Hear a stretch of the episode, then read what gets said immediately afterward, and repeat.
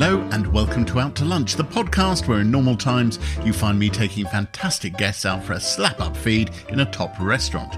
In recent episodes, you'll have heard me dining on takeaways with my guests over webcam as lockdown prevails. But this week, well, we've got a treat for you. Recorded pre lockdown at the start of 2020, I'm genuinely out to lunch in an actual restaurant with the queen of burlesque, Dita Von Teese. I'm kind of famous for like opening a, a, a, bottle and having it explode, you know, and pouring a big magnum of champagne down myself. And I'll tell you, nothing hurts more than some champagne in the eye. It hurts. Really? I won't lie, choosing a restaurant for Dita Von Teese felt like a challenge. She is so poised. She is she is about the beautiful things, and I needed somewhere beautiful. She the only thing she'd said to us was that she didn't eat meat, which meant I had a wide choice. I decided to go for Italian. We've come to a restaurant called Norma on London's Charlotte Street. Um, it was set up by the team behind the Stafford Hotel. It's a Sicilian restaurant with Ben Tish as the presiding chef. What's really key about it, apart from the food being delicious, is that the whole thing has a real Art Deco feel to it. It's vintage, and so is Dita Von Teese. Felt like a very good fit. Let's go inside. You made it. Hi, I made it. Hello. Nice Lovely to to meet meet you. you. How are you? Inviting me to your podcast. Oh, well, Yeah. It's a delight we finally get to meet. Yeah. Thank you for agreeing to come and have lunch with me. I'm going to throw a, a question at you. Okay. So, when I was six years old, Mm-hmm. 1972, my parents took me to see Gypsy, the Angela Lansbury production, which was quite Mm-hmm. Okay. a famous, Okay. a famous production, and I remember it to this day. This is Giuseppe, who's serving us today. Nice to meet you. I went to see this production of Gypsy, Mm-hmm. and it kind of instilled in me a love of musical theater Mm-hmm. particularly that one.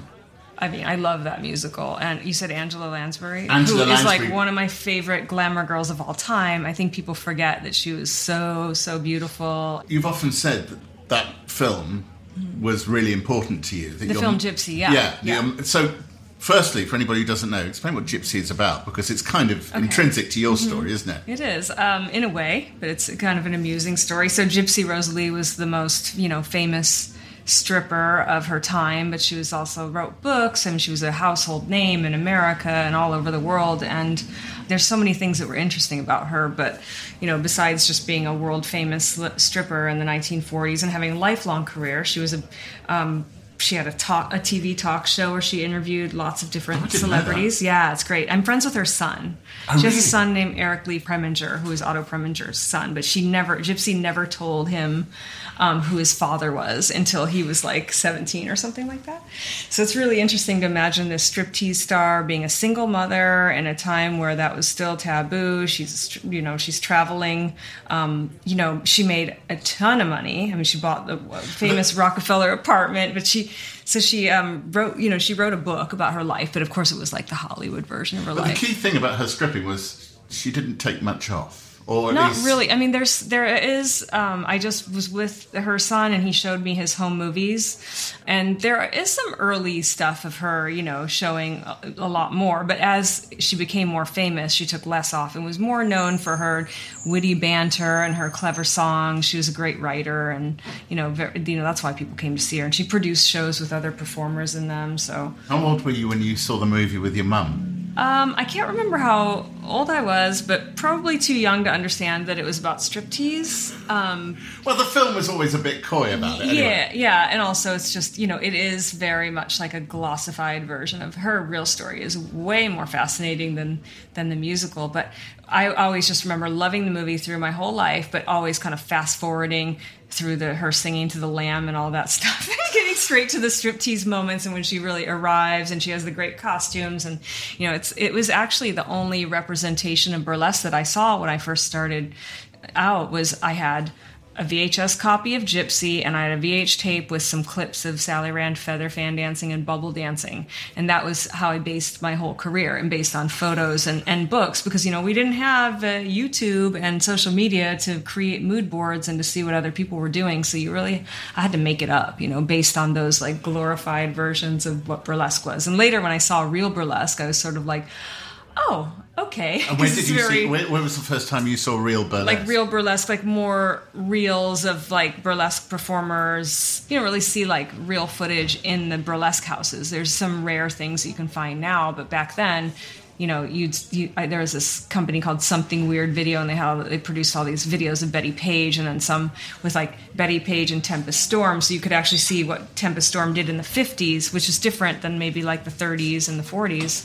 So it was always hard, you know, hard to get that kind of footage in the early years. Now we've got something for you.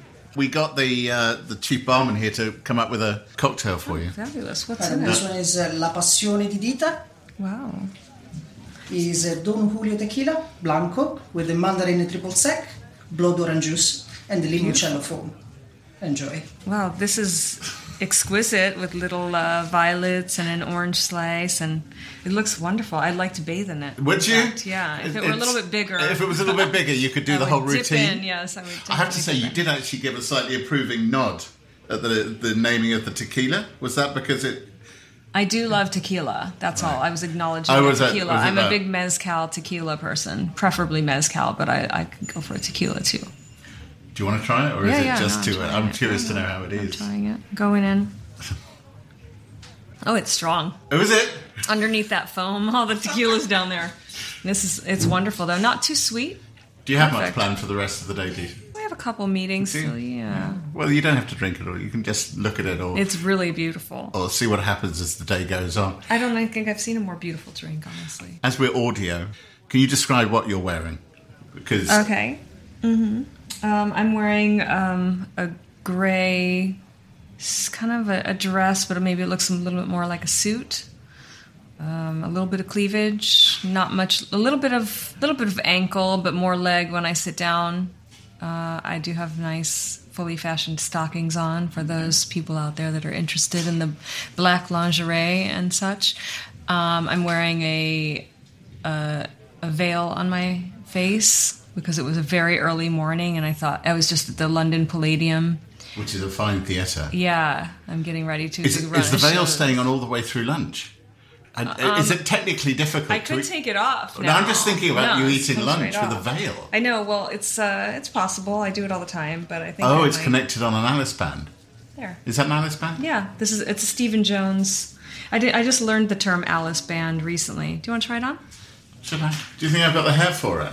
Mm-hmm. Absolutely. Especially good on jaunty mid-length hair like yours. It's great. On. I've got an enormous head, Deep. the little poofs are really nice on you. Do you think? I do feel immediately transformed. But you might I'm gonna not have be able to to, take eat it off, Yeah, you're gonna have to take it off. If, if I'm not gonna eat with it, you're not eating. No, no, exactly. Yeah, We're going to okay. be we're going to be on a level Yeah. playing field. Right. Should we have a look at some menus? So let me explain you briefly our menu. Madam, if you like vegetarian option, for example, the chickpea panella as a snack should be your choice. Also the caponata, very traditional, is uh, sweet and sour aubergine with uh, tomato sauce, of course, some courgette, some olive and capers, and then we finish the dish with some dark chocolate. Also the raw bar, we recommend the raw prawns. They are from Mazara del Vallo in Sicily. They are marinated with orange juice and rosemary. I believe that if you also like fish, it's worth it to, to try. Why don't you rattle off a few that you'd like? Well, the, the chickpea panelle sounds exciting because I was trying to learn how to make that at home. They're great. Probably not this version, but you know, it's a good, healthy option. Yeah, yeah. I mean, I'm I'm up for any of these Are you? things that you mentioned. Okay. Yeah, we have a whole bunch of little plates yeah. coming Let's up, just do this. um, and that could be fun. You were born in Rochester Yes, and then moved to. a place called West Branch, which is a little farming town, um, not too far. You know, in the area of like Traverse City, if anyone's familiar with Michigan. But this is small America. This is Yeah. um, small town. Rochester even now has a population of only twelve thousand. Oh, is that so? I, I went and checked, did Yeah. research and everything. Yeah. So was it was it a quiet childhood? Yeah, Were you very. kind of thinking uh, there must be more? you know, it was really when I look back, I just feel really lucky to have had such a like really aesthetic and old-fashioned uh, childhood. You know, growing up in an old house and watching old movies with my mother, and I had a house surrounded by lilac trees. So at the point you, you've talked about, you know, your teenage years, at the age of fifteen, you go to work in a lingerie shop, Mm-hmm. and your dad is furious. Yeah, I mean, at that time, I had moved to Orange County, California with my family, and it was just a big shift, you know. My dad was just sort of, you know, I realized my dad associated like lingerie with sex, you know, which I can see why people Well, do that, but it's like not, yeah, I mean, well, kind of, but that's his problem, you know what I mean? That was, it's not my, it wasn't my problem. I was just like a 15 year old girl that thought lingerie was a, you know, rite of passage of being a woman and a, you know, a required thing that might as well be beautiful at the same time. So that was my relationship with lingerie. So, you know, there's sometimes things you have to deal with with other people's ideas and what their the stigmas or taboos are associated with things that maybe But also, not you yours. were his daughter, and he was trying to relate to that, which he clearly found uncomfortable. Yeah, but it was kind of it's kind of a strange thing to bring up, you know, just to ha- make snide remarks to your daughter who's completely oblivious and it's just like I work in a lingerie store. I'm selling lingerie to ladies. What does that have to do with boys? You know. Take us through the bio for people who, Okay. who don't know the full story. Okay, so I was 18 when I graduated from high school. That was 1990. Um, I was working in the lingerie store, and then I kind of started working in uh, in makeup and beauty for a brand called Shiseido. Um, and so I kind of started playing more with my makeup and my hairstyle. Dyed my hair from you know blonde to red to black eventually, and uh, I still had this interest in in lingerie and vintage style, and so that kind of led me to want to be photographed in my vintage lingerie collection I was slowly accumulating. How did you find someone to, to do that? I you know I remember someone coming up to me. Um, That's the You know. traffic roaring around outside on a London street, which I'm just referencing. very authentic. I know. I remember, you know, I was kind of part of this whole LA underground rave scene at the time, electronic dance music and whatnot. Um, I found that crowd kind of by accident. And um, my boyfriend was the biggest rave promoter at that time. So I was hanging out with all these club kids. And I was, you know, after a party, I was, you know, dressed in like a men's tuxedo. And I was at uh, a, a Denny's restaurant. You know, it's like this kind of diner that's Yeah. a chain all over. It's disgusting. I was there, and some like like a photography student approached me and said, "Oh, I'd love to take your picture." And I was like, "Okay." And so then I sort of had this idea: I'm going to get this person to take a picture of me in my my corset. Was that kind of the request you'd been hoping for that somebody would? Yeah, I mean, I mostly thought of it like I just want to have, you know, it'd be nice to take a pinup picture. So when you're on the rave scene in LA, I assume it's in those big old warehouse buildings Yeah. Mm-hmm. and whatever down industrial streets. Yep. Did you stick out? Because what you're describing is not what I would have associated with the house right. scene um, No, I mean, you know, all the drag queens and club kids. Yeah, I kind of like found myself and started dressing more extravagantly. And I was a go go dancer and performance artist. So, yeah, I had a lot of fun because suddenly I had permission from other people to like wear three pairs of fake eyelashes and wear wear a corset and a bullet bra out in public and, uh, you know, hats with feathers. And so that was kind of like where I really felt free and had a lot of fun and, uh, you know, dabbled in psychedelics and whatnot, kind of opened have my, really, unhinged my mind. polite. Yeah. And so you're, you're having your photographs taken, and you end up also getting involved in Shibari. Have I pronounced that correctly? Japanese Mm, rope bondage. Yeah. Um, I mean, we didn't use that term in my day, so I can't really. In my day, it was just rope bondage, fetishism. Yeah, it kind of became. I set out. I saw a picture of Bettie Page in the early '90s, and I was like, I'm gonna be like what she was. I'm gonna do these like vintage fetish I pictures. think you have to and describe Bettie Page for an audience who doesn't know who she so is. So bettie Page is like a '50s icon of pinup and and fetishism. She was there was a, a photographer named Irving Klaw, and he created all these like bondage photos, like of girls being tied up and spanking each other and kidnapping video, you know, videos and and photos. And I just fell in love with these photos. I thought it was so fascinating and and risque and taboo, and it was very different than what like modern fetish photos looked like. Which at that time, you know, it was like the magazines were very glossy, but you know, a lot of tattoos and piercings, and you know, rather punk rock and black leather, and mm-hmm. you know, lots of black. And I kind of had this idea about looking to the 50s and recreating those images and, and evolving it to something more, you know, glamorous than what I was seeing. At the same time, while I was working in the LA rave scene, I also started working in a strip club occasionally because I thought and one my one of my the same boyfriend he took me to the strip club, which is like a bikini club, and they didn't really take their clothes off. It was sort of like they're wearing bikinis and like lingerie. Parading. Um, and I, I was just like, these girls are making a lot of money for doing the same thing I'm doing at the rave club, just dancing around in my underwear, like, you know, essentially. You've talked about the fact that you said, you know, I- you love ballet. You've always said, but I was never going to get that yeah, far. Yeah, yeah, no. Um, and yet you're getting up on the podium. That takes. I don't know. I mean, I guess I just felt like, you know, I was in this safe space. Listen, there's no cameras, there's nobody judging. It was I was having fun making my little outfits. I had this group of friends and other girlfriends that were performing too. My boyfriend was the DJ, so it was kind of fun. Like I'd be looking over at him, he's playing the records. I'd be, you know, angry with him if some girls were up there. You know, it was really like a fun scene and um uh, I think it was. I don't remember feeling like I, I never felt like nervous about dancing until like maybe later when I became more known and people were sort of like, I, I didn't think it was that good of a show. Did you? Or I thought she looks a little bit fat. She's too skinny. She's too. you know, that's where I everyone's a kind of got like, oh god, this is like intense. But back in those days, people weren't like online being armchair judges like they are now. Oh, we have bread. Do you do bread, DJ? do, yeah. Good. So this one is our homemade focaccia with extra virgin olive oil from Sicily. Hmm. Also, this one is the caponata, the sweet and sour aubergine with the courgette, capers, and olives. And your spaghettini fritti hmm. with a lot of parmesan sauce. This is very exciting. Clearly, you like your food. I do. it- but so we've got spaghettini fritters are basically leftover spaghetti. Well, Mm-hmm. that's how you- I'm sure they. I'm sure they make it from scratch here, which is kind of rolled up and fried. It's basically fried pasta. It? Mm-hmm. Very exciting. Somebody had to come up with this idea. Um, and then a caponata. But, but the thing is, you described feeling safe in that space Yeah. Mm-hmm. on the race scene.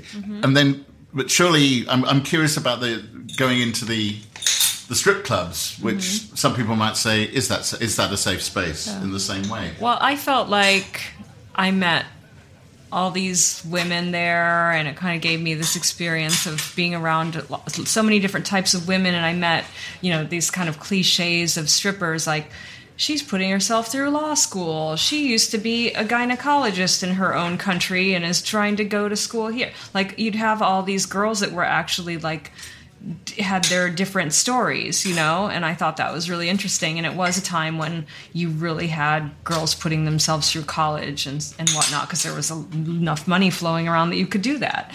So I felt really lucky to be part of that and to kind of like learn a lot about um, other women and uh, men. What do you learn about men from? Um, what did I learn about men? Um, I'm like 20 years old working in this strip club. I have a long term boyfriend.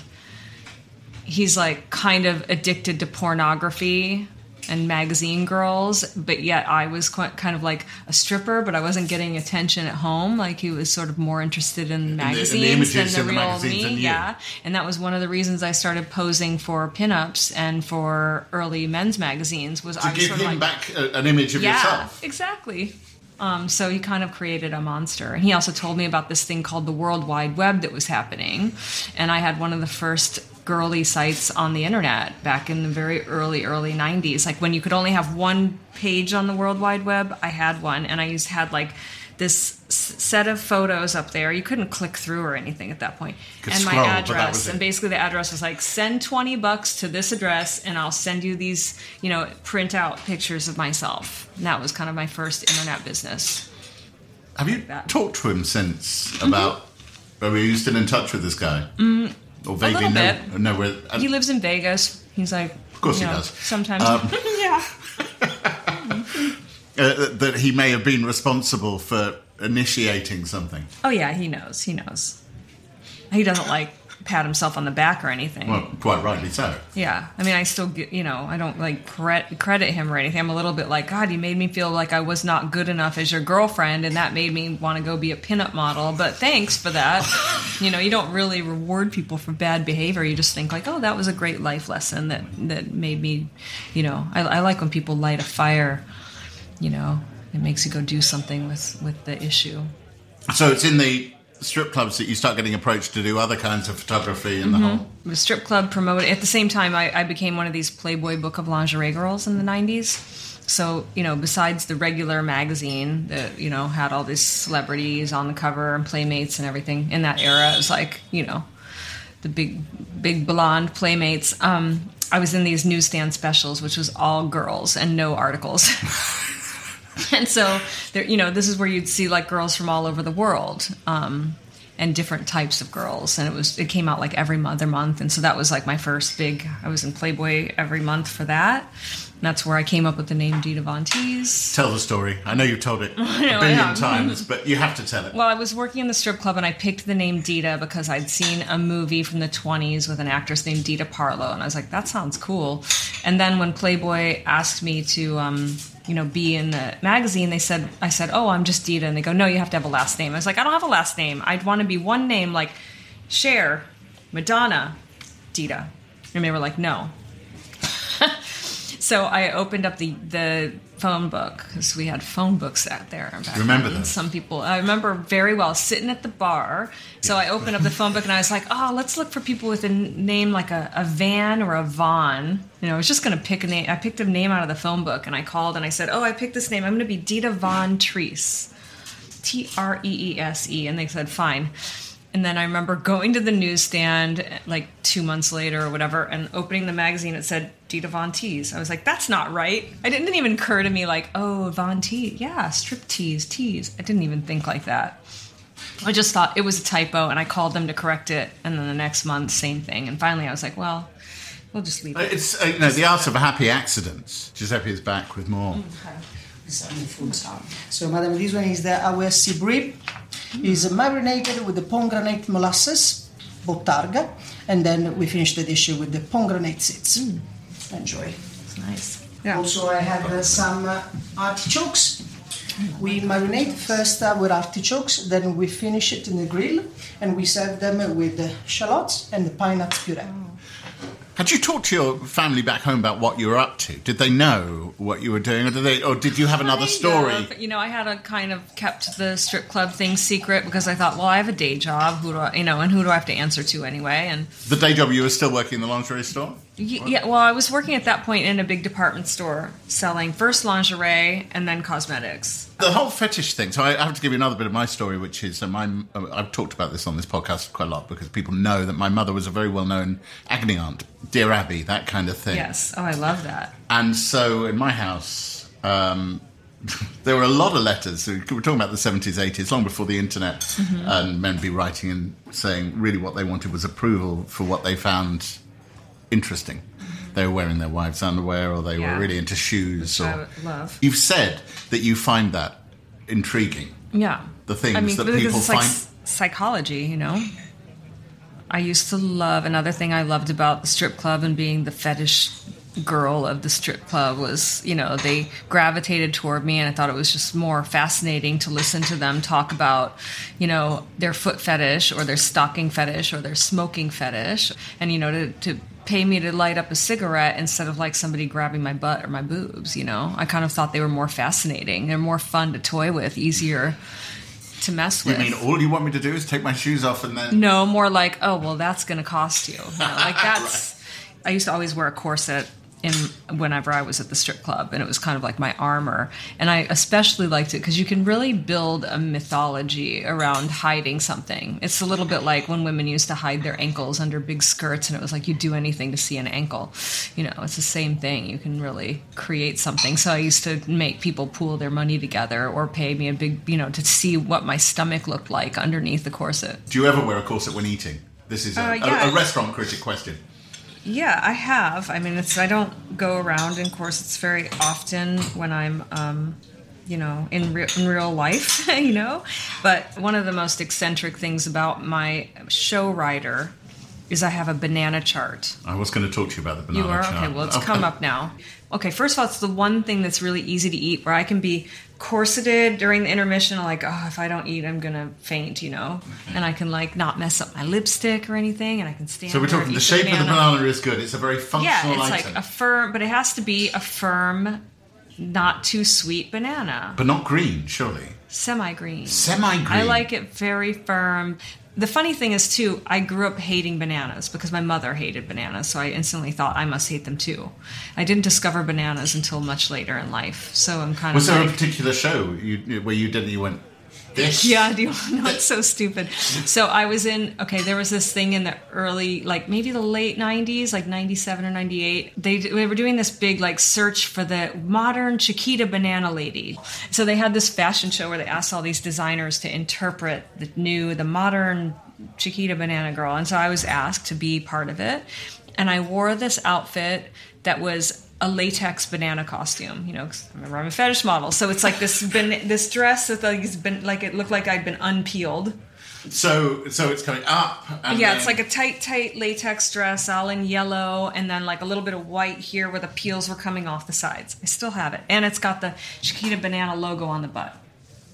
You know the little Sounds sticker. very special. sticker. Yeah. it's really funny. So I'm standing there with my friend Eddie, who's my dresser for the show still, and we're standing there, and there's like this huge like you know mountain of bananas as the backdrop, and I'm starving. I'm just like ravenous, and, he, and I go, God, I'm so hungry. He goes, Why don't you eat a banana? I go, I hate bananas. I loathe bananas. But then I was like, All right, I'll try it. And I took a bite of one. I was like, "It's not bad." You know, when you're starving and you're just like, "You're fine. You're you'll eat whatever." And I kind of love to do that with food I'm not sure of. And I always thought, like, anything I don't really like, I'm going to try it when I'm starving. And I bet I can make myself like it. And has that proved to be so? I can't really think of any food that I won't, that I don't like because of taste. So that's bananas, and, and there's a, literally a color chart that is sent through by mm-hmm. your mm-hmm. your team in mm-hmm. advance. Ms. Dita Von Teese would like a banana with this shade. Yes, because you know I got tired of people coming back with the wrong banana over and over, and it's like you know a lot of these runners are just like some dude that works in the theater and isn't a grocery shopping guy. So we finally just said let's make the banana chart. It wasn't my idea; it was my tour manager's idea because she was so tired of like. You know, Getting there, ma- finding the sending these guys out again to get a banana. Just like get the one it's with banana chart with a circle around the correct banana. Do you ever wonder how celebrities order food? Like, is Sarah Paulson a Diet Coke or a regular Coke girlie? Some peasant coke? No. Or how does Sofia Vergara order a pizza? No, no, no tomatoes. I cannot eat tomatoes. Tomatoes? Yes. Are you cool with mushrooms? Not really. If these are the details you need, and I know you do, I have the podcast for you. I'm Jesse Tyler Ferguson, and on my podcast, Dinners on Me, I take some notable friends of mine out to dinners in Los Angeles and New York City. Listen wherever you get your podcasts. That thing was delicious. Thank you.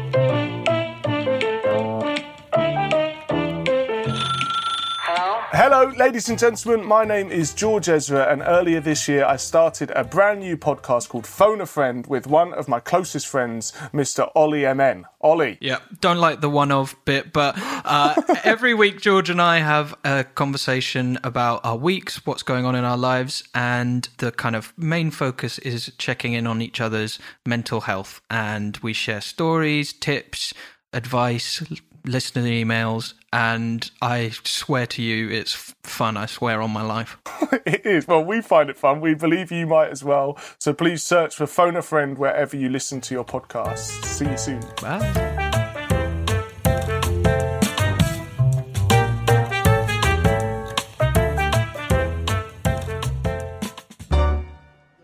You described in one interview somebody writing to you with a very developed fetish about wanting to see you litter. Yeah, I know. It's, I've got to find those papers. He wrote a script. He had a whole script. He wrote a script. Oh. He, this guy wrote a few scripts. Yeah. One of them I actually made the film. and I say film. How- I- how long I ago say was it with this? a smirk. Um, this was in like the, I'd say like 95 or 96. Because that, that actually makes you a bit of a pioneer. My, I have a friend, Jon Ronson. Mm-hmm. Do you know Jon Ronson's work? Mm-hmm. He's a writer. He's written mm-hmm. About various things. He, he's done a particular thing on bespoke porn, which is, is usually not very pornographic at all because it's. uh, As the porno- uh, pornography industry has suffered because of the online world, people seem to make money, so they they make bespoke videos, and there's a whole industry, and it tends to be very niche, exactly like you're Super describing. niche, yeah. So, what was it he wanted? So this the first guy before he did the littering thing, he wanted a, a, a video of me rolling around on like fur coats and ordering on the telephone, ordering mo- more fur coats and charging it to him and kind of like belittling him, like, oh, he'll pay for it. I don't care how much it is, you know, the, all this sort of thing. And then he wrote one about littering, like his fantasy was to see me walking through a beautiful forest, just like throwing trash out of my purse, just willy nilly, just without a care in the world. And then he took it even a step further, and I was like, "You've gone now. You've gone too far." I was like, "Sir, this film's never getting made." um, the littering one, I wish I'd done it, and I wish I could, you know. Did you do the fur coat? I did the fur coat one. Yeah, I need to see if I can find the tape. um, and I did a few. I, there was also a pie video that I that maybe you don't. You know were about. Kind of, yeah. That's another story. It's but but the Oh, that's a, an, a, that's an almost story, mainstream guy. niche, isn't it? Well, it is, but it isn't because this guy wrote. He again wrote a script because people used to send letters on real paper and like Well, type. it. So he wrote he wrote what he wanted to, and I made that video too. And that one I do know where that video is, and it's fantastic. so it's um my sister filmed it actually with my my friend and collaborative partner Catherine D'Lish, who's a you know the one that taught me the Martini Glass Act really, and is my you know co-directs my shows with me. So she and I have been in cahoots since the you know early 2000s, and this must have been right when when we met. And she, I got this script that said, "You and your friend are taking a ballet class," and I'm kind of like telling her she's not doing it right. So she gets angry and she puts a big cream pie in my face, and then I give her a cream pie in the face, and it just, it was. If you have you ever had a cream pie in the face? No. It's one of the most liberating things you can do, and I could talk highly recommend kitchen, I mean, see if it's incredible. It's an exhilarating. If you're too afraid of doing psychedelics, just take a big old expensive cr- banana or coconut cream pie in the face, and that is a little bit what it's like. And I need to I need to emphasise for a British listenership, a lot of our listeners are, that by pie we're talking a pastry We're shell talking a pastry piled shell, with some like- tea or Yeah, or it- but not like not like a Soupy Sales pie where you take a whipped cream and just put it in an empty tin. You have to have a big, significant pie that's like got some girth to it with the real bananas and the real thing. Otherwise, it's not effective. I- presumably this guy paid pretty well for this. Yeah, yeah. I wasn't going to waste my time. I mean, yes, I would waste my time to make that video again. It's super fun, but you know, you, people would pay a lot of money for that. I was kind of I was famous for being a fetish model then, and I wouldn't do very many. Honestly, it was maybe like three that that that I ever did, and they were all G- PG rated. There was Oh, not sure. even like a boob involved. You know, they didn't care about that. That's one of the reasons I loved it. Because it was so It's just like esoteric fun and, fun. and- funny, and like something I wouldn't be like ashamed of or anything like that. Is that uh, all of that stuff basically an interest in what makes people tick? Yeah, you know, I've else. always loved asking these guys, and honestly, they're mostly guys. It's not the way I want it to be, but it's fairly factual. A lot of this like fetishistic stuff, like foot fetishes. Um, you know, like, oh, when did you realize you had a foot fetish? Oh, well, you know, I was in second grade and the girl in front of me kicked off her shoes and I couldn't stop looking at her feet, and that's what did it to me. You know, I love these stories. You know, it's really interesting. Some people obviously they say it's problematic that it's men who have the fetishes and women who execute it, but you, or is it just life? Fetish expert, if you will, told me once. Um, he had this. He was the head of this men's magazine um, that Hustler had called Taboo, and it was like the great, you know, Uh, that was great really piercing and tattoo and yeah, really Oh. hardcore fetish magazine. But he was saying like it's just it's great to have kink and you know if you there's lots of people that are find things perverse and kinky and fun and willing to play and have fun with things but it's an entirely different thing to like sub you you're actually more sexually turned on by a foot or watching someone smoke than actually having sex so that's like the real definition of a fetishist is somebody who's like you know f- for real uh, that's like the sex for them rather than the the genital act. yeah yeah I seem to have managed to turn that into a rather full, Yeah. into almost you know I'm- careful language. yeah i'm sure someone will find fault with that but it's like it's you know because people I've, I've heard people say all the time but i like this and i'm like that doesn't that's doesn't not count. it's not the same Do you i use like the a word lot of vanilla? fun things too but it's not doesn't mean if you're just just because you're a fetish player doesn't mean you like have like a true deep-seated like sexual fetish that like you know you can really your- disappoint people that way, you know. You I just know. go, no, that's just No, sorry, very, no, try very again." suburban. Try again. You're nowhere near interesting enough. What was the thing I saw? Someone online saying you should never be ashamed of your fetish unless your fetish is being ashamed, in which case you're a filthy swine. That's amazing. You've spoken int- very interestingly about when people say, but isn't it just being objectified? I may have got this wrong, but you seem to suggest that being objectified, objectification, is not in itself wrong. You know, being a woman who wants to be a stripper or a porn star or a sex worker or anything like that. I just feel like that's the, the ultimate um, feminism is to do what you choose and the only thing we can do to move on is respect each other's ideals like i respect the person that's you know not comfortable with striptease or pornography or you know wants to you know dress in, in her own way and has her religious beliefs or whatever but you know at the same time we have to respect like the other side of the coin You've always said it's empowering as well for you. yeah, it is for me, and I think it's. I always thought what's interesting is that what one person sees as in- degrading, another person can see as empowering, and that's just the way. It's a little bit like looking at art. You could be like, "That is an ugly painting," or you could be like, "That is a beautiful painting." You know, "That is delicious food. That I do not like that. You know, it's it's not. I'm not here to preach to everyone that burlesque is, should be their thing. I'm just, you know, uh, I think I have the right to perform it. You know, it's kind of it's got a big history, and you know, I just think like it would be it would be uh, taking away power from me to tell me that I can't do it. No, absolutely. How did you go from the stage where you're in a strip club and then you're on the cover of Playboy and, and it becomes something else where it's a, a performance piece Yeah. and actually pretty much stops being for the men and becomes for this audience mostly of women Yeah. And the LGBT community as well? How did that happen? I wrote a book where I sort of told my story and my relationship with glamour and how it helped me find confidence. And I noticed that definitely when I start started to have my voice and people, you know, read what I had to say about what I was doing, that made all the difference. And then of course, like I had some fashion designers and big brands that you know gave me a platform and put me, you know, So when did you first do the champagne glass? in 2000. In 2000. How many champagne glasses have you had made over the years? I think I'm on my like sixth or seventh right now.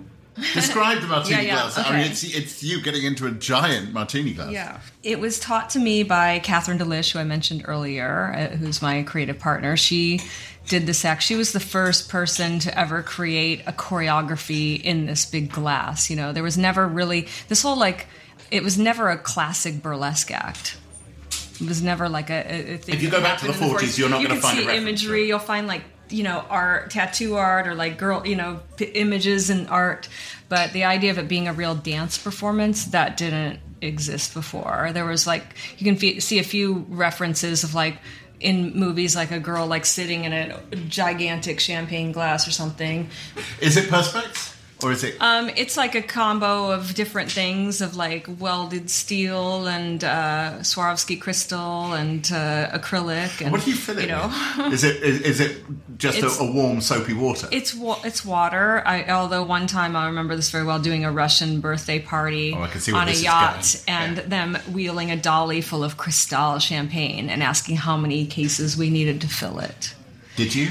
I looked at it and I was like, "This is my big chance." But then I just remembered how much that stings. You know, I've opened, I've opened, I'm kind of famous for like opening a, a, a bottle and having it explode, you know, and pouring a big magnum of champagne down myself. And I'll tell you, nothing hurts more than some champagne in the eye. It hurts. Really? And not nothing, but you know, it hurts pretty good. It's up there. So I'll do almost anything not to get champagne in my eyeball. So I just thought, like, maybe it's not the smartest thing in the world to bathe in a giant glass full of Cristal, if you know what I mean. The thing you do now, uh, this. You, you've done a bunch of tours. Strip, strip, hooray, went around the world. This one is called Glaminatrix. And it's going everywhere. Yeah, this is my longest. This will be my longest tour. It's a lot. You're everywhere. Yeah, I've never done that long of a tour. But the really interesting thing is that your fan base, and you've said it, is women, Mm-hmm. mostly. You women and most of the men that are there are sort of like my wife my girlfriend wanted to come i don't know what i'm getting into Um, and we have a big LGBTQ following. You know, and back to fetishes. On the last tour, I encountered this at least three times. Um, couples that came together, and the husband was was cross dressing for the first time in public. Well, that's nice. They felt comfortable in that environment. Yeah. Now, when you're thinking about your your tour, because um, um, what people may not understand is it's not just you, is it? You have other people on stage performing as well, Yes. and they're not. Again, they're not standard shapes, sizes. I've always seen the importance in, in showing, you know, showcasing burlesque performers from all over the world of different, you know, skin colors, different ages is important, different genders. There's just as many men in the show as women. I love when I hear someone's inspired by someone they saw on the show and that maybe their mind was changed about what a burlesque performer looks like. Vintage is a very obviously a big thing. You you, you have vintage cars, you turn them. Right. I have It- a big vintage collection. Was there ever a point where you wanted to wish that you lived in that era, or is it fun being vintage in the 21st century? I mean, it's fun being vintage in the 21st century. I think, um, yeah, I wish I could like time travel and wear clothes from like the 17th century and then turn of the century and diff, you know different eras, you know, in different cities where people were very stylish. I, I always think about how much fun that would be. I mean, I'd be wearing maybe clothes from the 1890s if I thought I could get away with it on the streets, but it's kind of hard to fit into a car with those Yeah. hats and such. Yeah, it's it's all. Uh, there's a lot of height on it. Yeah, I mean the 40s, the 40s and 50s are easy to do. What about the cars? Are you still flipping them? So yeah, I'm working on this car that's a, a very rare car that I bought about a year ago at auction, just kind of on a whim. I have this car guy, and he's I, he's an enabler. You know, he's the one that help. He's a mechanic, but he he restores cars, but he's super trustworthy, and um, he's kind he of make- changed my life. He calls know? you and says something. he says he goes i'll never forget i was just at home doing some business it's in the afternoon he goes pull up your computer. And i was like no don't get me into another car. And i know what it means. He goes get your computer on. This car is up in about 45 minutes. And if we get it you can drive it flip it you know and this whole thing. He's like if it goes for this it'll sell for this at pebble beach.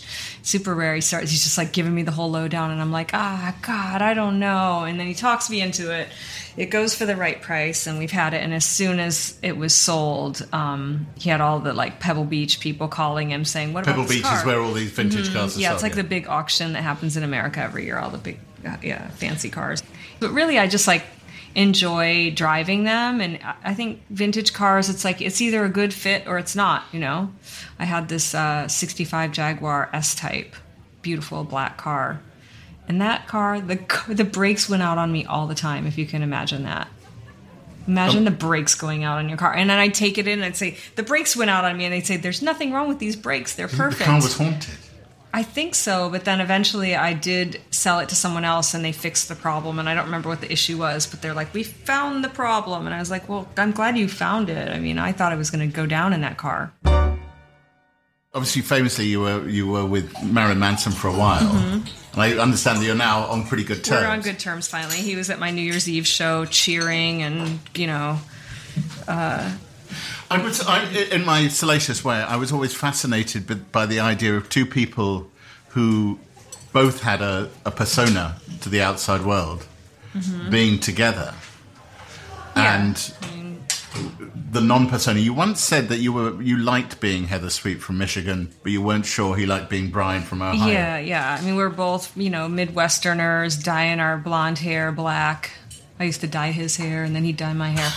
Um, but Did you, did you have an awful lot of bathroom equipment? oh yeah, We, were the- we we connected on a lot of things like that, like do-it-yourself glamour. Um, okay.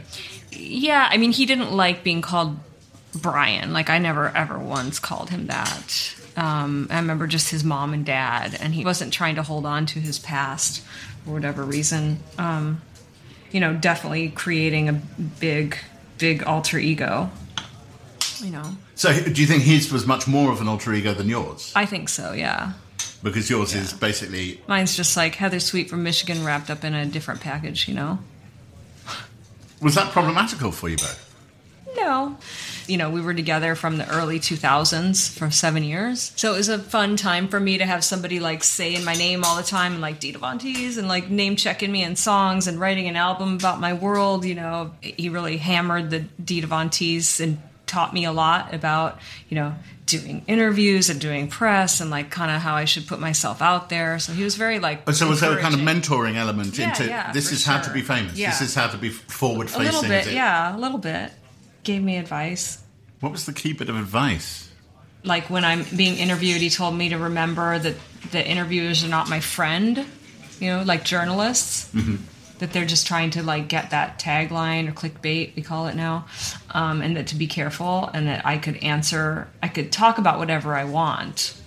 And then very only very rarely will a journalist snap you back into the question they asked, and that's usually if you're talking to like a CNN journalist or something. You know what I mean? Like you're not going to get away with skirting the issue, but a lot of people just kind of like go, "Oh yeah, okay," and move on to the next question. So I always loved that you told me that because I thought that was actually pretty true.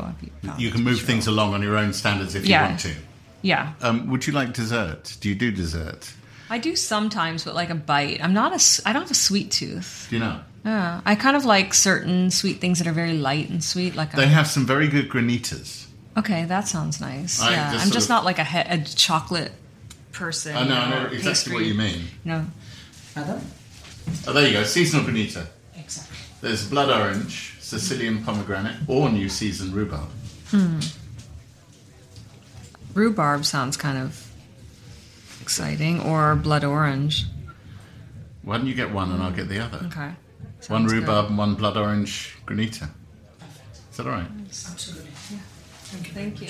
Living in LA, is LA a choice because that's where you grew up?